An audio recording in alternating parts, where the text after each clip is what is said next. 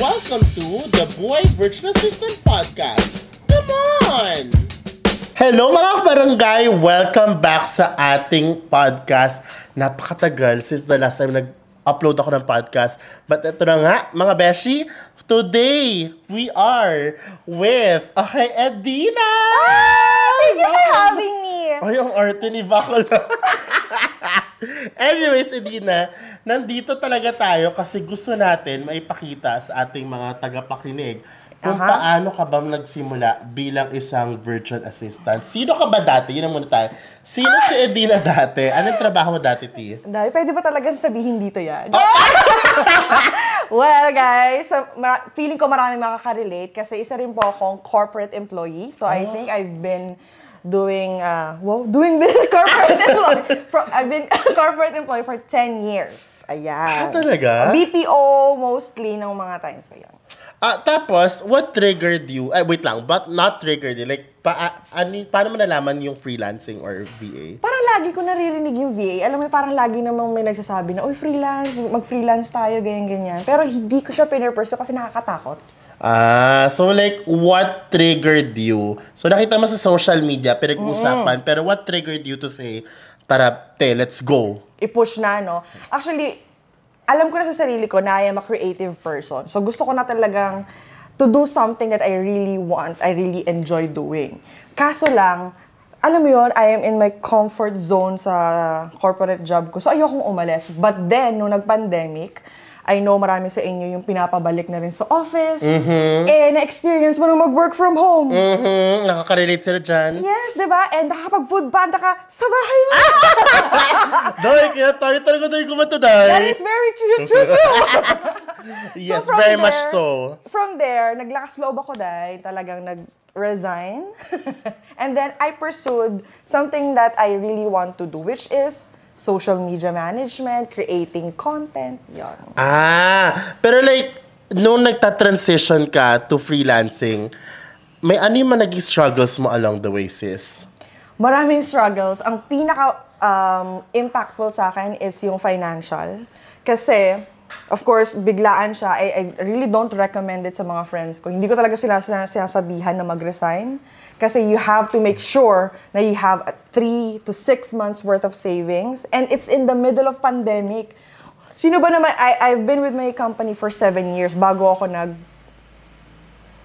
freelancing. Napatigil siya dahil sa kotse. Napatigil. Okay lang, raw naman to, guys. Pero like, um, gaano katagal bago ka nagkaroon ng kliyente? Yung nakauna mong kliyente, Ted, saan mo nahanap? Ako kasi, before I decided that I will really jump to freelancing, meron na akong client. Ay, gusto ko yan, T. Talagang Meron planado na si akong Bakla. client. Kumbaga, syempre, ah, stable income, hindi mo naman yung basta, as a breadwinner, parang it's a no-no naman na lilipat ka ng, magta-transition ka ng another industry na wala ka man lang assurance na may client ka na.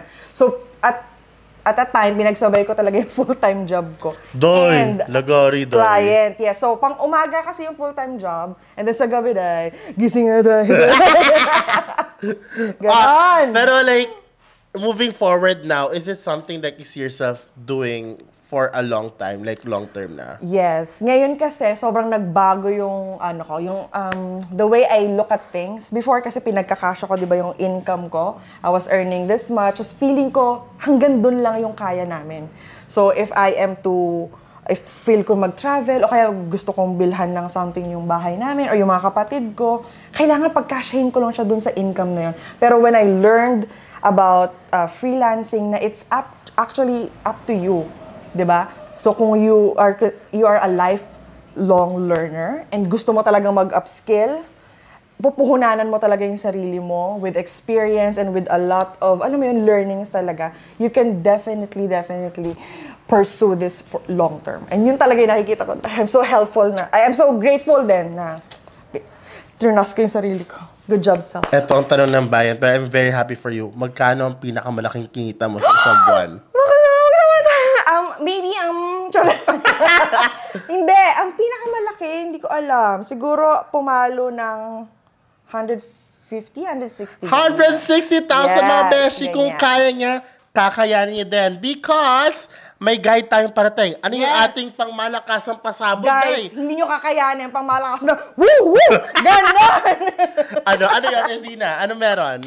At aabangan nyo po talaga to dahil sa July 29 to 30 ay ang aming Barangay VA Expo!